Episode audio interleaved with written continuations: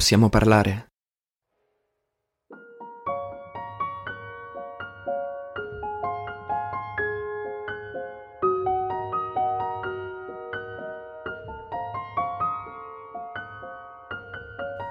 Ciao fratellino. Ehi fratellone. Possiamo parlare un momento? Stavo uscendo, ma ok. Sediamoci un attimo in salotto. Ti va di bere qualcosa? Con questo freddo mi andrebbe al massimo una cioccolata calda. Ah, roba da bambini, ormai sei grande. Che ne dici di un glog? Un che? Una bevanda calda tipica della Svezia, a base di vino, liquore e spezie. Una specie di parente nobile del vin brûlé. È buona, fidati. Siediti che te la preparo. Ok. Mi siedo in poltrona e lo guardo armeggiare disinvoltamente con vino, cognac, scorze di arancia, cannella e chiodi di garofano su una sorta di piccolo fornello da campo di cui solo ora scopro l'esistenza in casa mia. Ogni tanto mio fratello mi stupisce. Non sapevo che avesse l'animo del barista. Come ti va? Come al solito. Scusa se mi faccio gli affari tuoi, lo sai che non è nel mio stile ma ogni tanto ci sta che io faccia il fratello maggiore. Ecco qua il tuo Glock. Attento ai chiodi di garofano. Ne ho lasciati giusto un paio perché mi piace l'aroma intenso che danno alla bevanda. Il liquore bollente esalta il loro profumo, sale nel naso e va dritto al cervello. Un po' come l'odore della neve in alta montagna. O i sufumigi che ci faceva la mamma quando avevamo il raffreddore. Aggiungo fissandolo diffidente. Sì, anche. Mi mette in mano una tazzina di vetro fumante Assaggio con un po' di esitazione lo strano intruglio dal profumo balsamico e mi scotto subito il labbro superiore. Ci soffio su e lo sorseggio con cautela. È davvero buono, devo ammetterlo. Glielo confermo. Michele mi appoggia una mano sulla spalla. Sicuro che vada tutto bene? Sì, perché? È tutto ok, ti dico. Never underestimate the power of denial. Si siede nella poltrona di fronte alla mia e si protende ad osservarmi con le spalle un po' incurvate, tenendo il bicchiere in mezzo alle ginocchia con entrambe le mani. Ha l'aria di un critico d'arte che stia studiando un quadro. Mi sento imbarazzato. Esci vestito così? Sì, perché? Maglietta, giubbotto, scarpe da ginnastica e jeans strappati in pieno inverno. Non hai freddo? No, non ho fatto freddo. Comunque, se vogliamo essere precisi, non è ancora inverno, è autunno inoltrato. Lui invece indossa un maglione norvegese che per la verità gli dona. Sei diventato proprio un bel ragazzo, non c'è che dire. Praticamente il mio opposto, biondo e angelico. Hai preso tutto dalla mamma. Non sembriamo nemmeno fratelli. Non è vero. Abbiamo la stessa corporatura e più o meno la stessa altezza. Tu crescerai ancora io no. Spero non troppo, sono già abbastanza alto. E poi le nostre mani sono uguali. Le mani sono importanti, specie per un tennista. Le nostre sono grandi ma belle, con le dita lunghe e sottili, come quelle di nostra madre. Già, conferma guardando le mie, con la differenza che io non porto anelli né braccialetti. Non che stiano male, tutt'altro, però sono un po' femminili. Sì. Sorrido con distaccata superiorità. Gli anelli e i braccialetti si possono togliere. No, no, tienili, ti stanno bene. Fanno parte del personaggio. Che personaggio? Il tuo. Sei passato direttamente dal Candido di Voltaire all'angelo maledetto di Verlaine. Non è quello che stai interpretando adesso? Rimango un po' interdetto, poi mi scappa un mezzo sorriso. Sì, direi che ci sta come definizione. La citazione è imprecisa, ma mi astengo dal correggerlo. La definizione che Verlaine dà di Rimbaud è angelo in esilio, satana adolescente. È proprio la tua parte. Ti viene naturale, solo che... Beve un sorso di glog e fa una pausa da grande attore. A proposito di interpretare, chissà da quanto tempo provava questa scena, andando anche a rovistare fra i suoi ricordi liceali per trovare citazioni colte. Sta aspettando la prossima battuta. Tocca a me pronunciarla. Solo che? Ecco, scusa se te lo dico. Da qualche tempo non hai una bella cera. Ti trovo troppo magro e pallido. Sul serio? Boh, sarà che studio troppo e non esco più tanto. Inarca le sopracciglia con un'espressione della serie vietato prendere per il culo. Se è una battuta non fa ridere. Esci tutti i pomeriggi e di sicuro non stai studiando troppo. Hai di nuovo greco e matematica sotto, fratellino. Cazzo, si è informato. Vabbè, un paio di cinque. Che ci vuole a rimediare? Che ci vuole? Non lo so, dimmelo tu. Ti ricordo che quest'anno è la maturità. C'è ancora tempo. Stai scherzando, spero. Fra poco è Natale. Per la matematica posso aiutarti io, non è un problema. Ma per il greco mi sa che ci vuole l'aiuto di Antonia. Oh, ma di nuovo. Eh sì, di nuovo. Ti toccherà sopportarla ancora per un po'. Non credo che lei voglia sopportare me. Lo farà se glielo chiedo io. Si incazzerà a morte quando saprà che ho di nuovo greco sotto. Era contenta, credeva che andassi bene. Infatti avevi otto fino all'estate scorsa. Poi cos'è successo? Poi, boh, è come quando giochi a tennis e all'improvviso un colpo che sai fare non ti riesce più. E comunque non voglio l'aiuto di Antonia. Non voglio l'aiuto di nessuno. Me la caverò da solo. Immergo le labbra nel glog e lo mando giù a piccoli sorsi, senza aggiungere altro. Mio fratello si accorge che mi sono chiuso come un'ostrica e cambia tattica. Ma quella ragazza che frequenti adesso, come si chiama? Michelle. Giusto, Michelle. E che tipo è? Una figa che nemmeno te la sogni, fratellone. Una a posto. È la figlia dell'avvocato Kirschbaumer, lo sai. Bene. Se non altro è un amico di papà. Comunque, da quando la vedi sei cambiato. E non dire di no. Non mi parli più delle solite scemenze. Non vieni in montagna a sciare, non facciamo più nemmeno partite a tennis. Ti sono anche venute le occhiaie. Beh, dai, non mi va di entrare in certi dettagli. Ok, buon per te se la tipa ci dà dentro al letto. Anche a me piacciono le donne belle e focose. E quella ragazza è molto bella, lo ammetto. Però focosa non vuol dire ninfomane, se ci siamo capiti. Annuisco. Vedi solo di non esagerare, tutto qui. Fatti i cazzi tuoi. No, giuro, è tutto a posto. Ho la febbre a 40 e sto giocando a poker con Sinone e la moglie di Putifar. Manca il quarto, Mastro Adamo, immobilizzato dall'idropisia. Ha declinato l'invito. Lo sento affermare una plateale assurdità, cioè che la decima bolgia è lunga 11 miglia fiorentine e larga non meno di mezzo. Forse intende semplicemente dire che tra gli spergiuri c'è posto anche per me. Visualizzo per analogia la pieve di Romena in Casentino, una delle cose più commoventi che io abbia mai visto di una bellezza mozzafiato che avrei voluto poter condividere con... Mi fermo, cogliendo i rischi del pensiero analogico, e lo sostituisco con una considerazione generica.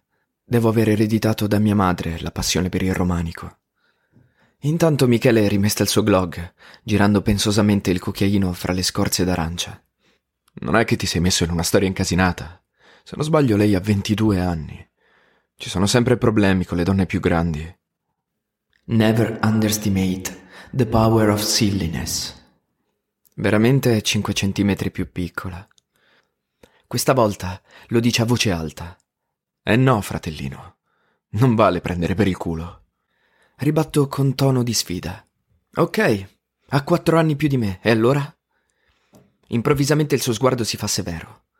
E allora, con quel tono, lo dice a tua sorella. Ci deve essere un complotto contro di me. Si sono messi tutti d'accordo per irritarmi con questa battuta del cazzo. Sono costretto a dargli la solita risposta con una piccola variazione sul tema. Abbiamo una sorella. Me la fai conoscere? Sospira e cerca di armarsi di pazienza. Emanuel, non ho voglia di scherzare. Cerca di fare la persona seria. A 22 anni una ragazza è già donna. A 17 un maschio e un ragazzino. 18 fra poco. Non fare il fesso con me, fratellino. Hai capito benissimo. Il concetto è che hai a che fare con una donna, con tutto quel che ne consegue. Tu nemmeno te lo immagini cosa ne consegue. E mi tocca pure stare qua, a fare il cretino e darti corda. Tentiamo con un classico, il buon vecchio, cioè. Cioè? Cioè, lei ha un sacco di esperienza in più. Oltretutto mi sembra pure una ragazza viziata, esigente. Per tenere testa a una donna del genere ci vorrebbe uno come Frederic. Al diavolo, Frederic. No, guarda che ti sbagli. Se è così, tanto meglio. Ad ogni modo, tieni la guardia alta, ti conviene. Te lo dico nel tuo interesse. Non rispondo. Spero con tutto il cuore che la conversazione sia morta lì. Invece lui sorride al suo bicchiere mezzo vuoto e riprende. Alla tua età, anch'io sono uscito con una più grande, lo sai. Questa da lui non me l'aspettavo. Si vede che è di famiglia. Temo che sia in vena di confidenze. La cosa mi imbarazza, soprattutto perché è una strategia per estorcere le mie di confidenze. Ma non sono così ingenuo. Non cadrò in una trappola così banale. Si chiamava Francesca, racconta il fratellone. Aveva 36 anni e stava già con un altro, un collega di papà. Io di anni ne avevo 19. Ho voluto sfidare la sorte. Sai come ci si sente alla tua età? Praticamente onnipotenti. Estrae una buccia d'arancia dal cocktail, la succhia e si mette a masticarla pensosamente. Alla fine ha scelto l'altro. Era un uomo in carriera, poteva offrirle una posizione solida, mentre io ero un semplice studentello appena diplomato. Le piacevo molto, soprattutto a letto, ma non bastava. Mio fratello diciannovenne. Io all'epoca avevo quattro anni. Non riesco a ricordarmelo men che meno a immaginarlo a letto con una donna di 36. Suppongo che fosse bravo, come in tutte le cose che fa. Poi l'amore dà una marcia in più, ed è chiaro che lui di quella donna era innamorato. Fisicamente era interessante, ho visto delle vecchie foto. Portava i capelli lunghi e aveva l'espressione scanzonata di un giovane zingaro, molto diversa da adesso. Non posso biasimarla. Prosegue. Una donna a 36 anni sente avvicinarsi delle scadenze che non può rimandare, specie se vuole avere dei figli. Per una donna i 35 anni sono un traguardo critico, varcato il quale la natura riprende il sopravvento e ti ricorda in tutti i momenti che il tuo tempo biologico sta per scadere. Deve essere terribile, è come avere dentro un orologio che ticchetta in modo insopportabile. Sai che devi sbrigarti a fare delle scelte prima che sia troppo tardi. Lei era ogni giorno più nervosa. Mi rendevo conto che mi considerava ormai solo una perdita di tempo. Non avrebbe mai voluto avere dei figli da un ragazzino spiantato e non poteva certo aspettare che io facessi carriera. È stato molto umiliante. Mastico un chiodo di garofano. Ha un sapore orribile. Me lo merito. Devo ammettere che la diagnosi di mio fratello è azzeccata. Riconosco alcuni dei meccanismi psicologici che avevo già notato in Antonia. Non posso fare a meno di pensare che mio fratello mi ha battuto anche in questo. Fra lui e la sua Francesca c'erano 17 anni di differenza più di quelli che separavano me da Antonia.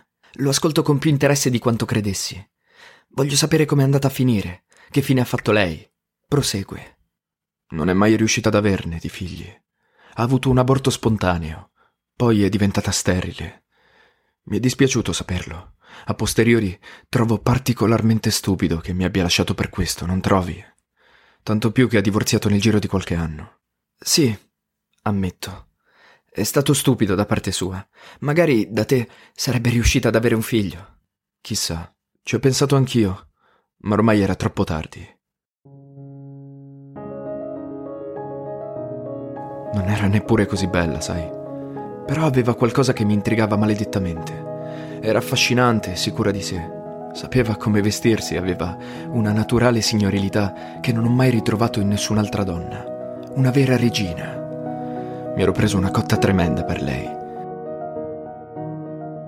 Quando mi ha lasciato ho sofferto come un cane per un anno. Tutti i posti dove ero stato con lei mi erano diventati insopportabili. Non sapevo più dove andare. Avevo girato mezza Torino cercando tutti i buchi possibili e immaginabili per... Esita. Sto per suggerirgli per scopare. Ma non è nelle sue corde. Quantomeno non con me. Infatti prosegue. Per nasconderci. Alla fine ho rinunciato a uscire e mi sono buttato a testa bassa nello studio. Questo mi ha aiutato a non pensare a quella storia e mi ha fatto partire con il botto all'università, se non altro.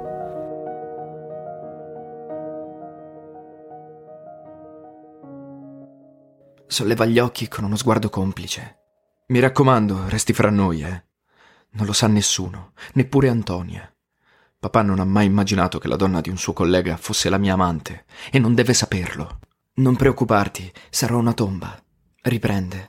Io l'avrei sposata anche subito. Non me ne sarebbe importato nulla della differenza di età, anche se a posteriori mi rendo conto che probabilmente sarebbe finita male. Oggi avrei per moglie una quarantanovenne. Chissà come mi sentirei. Ma forse, ti dirò, non me ne importerebbe niente, neanche adesso. Non sarebbe una quarantanovenne, sarebbe quella quarantanovenne. Mi piaceva davvero quella donna. Rigira il bicchiere fra le mani, ad occhi bassi. Mi manca soprattutto il suo calore. Prima si parlava di donne focose. Lei lo era moltissimo. Non avevo bisogno di chiederle nulla. Era sempre lei a prendere l'iniziativa. Non dico che fosse ninfomane, ma certamente era molto calda, come nessun'altra donna che ho conosciuto. E questo per un uomo è un grosso rimpianto. Stringo le labbra per impedirmi di fare quella domanda, ma lui la intuisce da solo e prosegue. Non che Antonia sia fredda, eh, ma rispetto a Francesca è, diciamo così, un po' tiepida. Intendiamoci, fratellino, non ho di che lamentarmi. Antonia mi va benissimo com'è. È un intellettuale e poi è più giovane di me, sia pur di poco. È proprio il tipo di rapporto che è diverso. Tiepida. Non credo alle mie orecchie. A quanto pare in una donna convivono più anime. Del resto, non solo in una donna. Mi domando quanto ci metterà il fratellone a scoprire che la ninfomane ce l'ha al suo fianco. Prima o poi accadrà ne sono sicuro. E quello non sarà un bel giorno per lui. Sospiro, non potendo far nulla per aiutarlo a capire, e torno al discorso di prima, che in qualche modo mi interessa. Perché non sei tornato a cercarla? Aveva divorziato, tu nel frattempo ti eri laureato e stavi già lavorando, suppongo. Scuote la testa. No. No cosa? Bisogna imparare a dire di no a quello che ci fa male, fratellino. Ci avevo messo troppo tempo a guarire. Non me la sono sentita di provarci di nuovo. È un po' come la droga. Se riesci a venirne fuori, ti fa orrore l'idea di ricascarci. Ad ogni modo, il succo del discorso è che devi stare attento. Con le donne più grandi, la partita non è mai facile. Ora cosa dovrei rispondergli? Non preoccuparti, fratellone. Mi sono fatto le ossa scopandomi la tua fidanzata. Non ricordo come sia finita la partita, ma occhio e croce direi in parità. Un tempo avrei almeno potuto dirgli che l'avevo amata veramente la sua fidanzata, con lo slancio folle e appassionato di un adolescente idealista. E questo, conoscendolo, avrebbe nobilitato in qualche modo la mia figura ai suoi occhi. Ma ora, alla luce degli sviluppi posteriori, sarebbe sembrata solo una faccenda squallida e ignobile. Rinuncio a commentare. D'accordo, ci starò attento. Ora devo proprio andare. Poso il bicchiere vuoto sul tavolino e mi alzo. Barcollo leggermente sotto l'effetto del cocktail di vino e cognac. Ho il flash improvviso di un succo di ananas misto a rum. Michele mi si avvicina sorridendo. Attento, fratellino. Mi sa che sei un po' sbronzo. Non sei abituato ai superalcolici. Per fortuna non devi guidare. Vieni qua, dammi il 5. Ok. Mi stringe le spalle con le sue mani energiche. Mi raccomando, eh. In gamba. Ciao. Ciao. Mi avvio verso l'uscita, sperando che la mia coda non dia troppo nell'occhio mentre striscio fra i mobili. Noto che lui mi sta osservando. La rotolo disinvoltamente sotto braccio e raggiungo la porta. Sulla soglia mi volto. Michele. Sì? Volevo dirti. Cosa? No, niente. Solo grazie.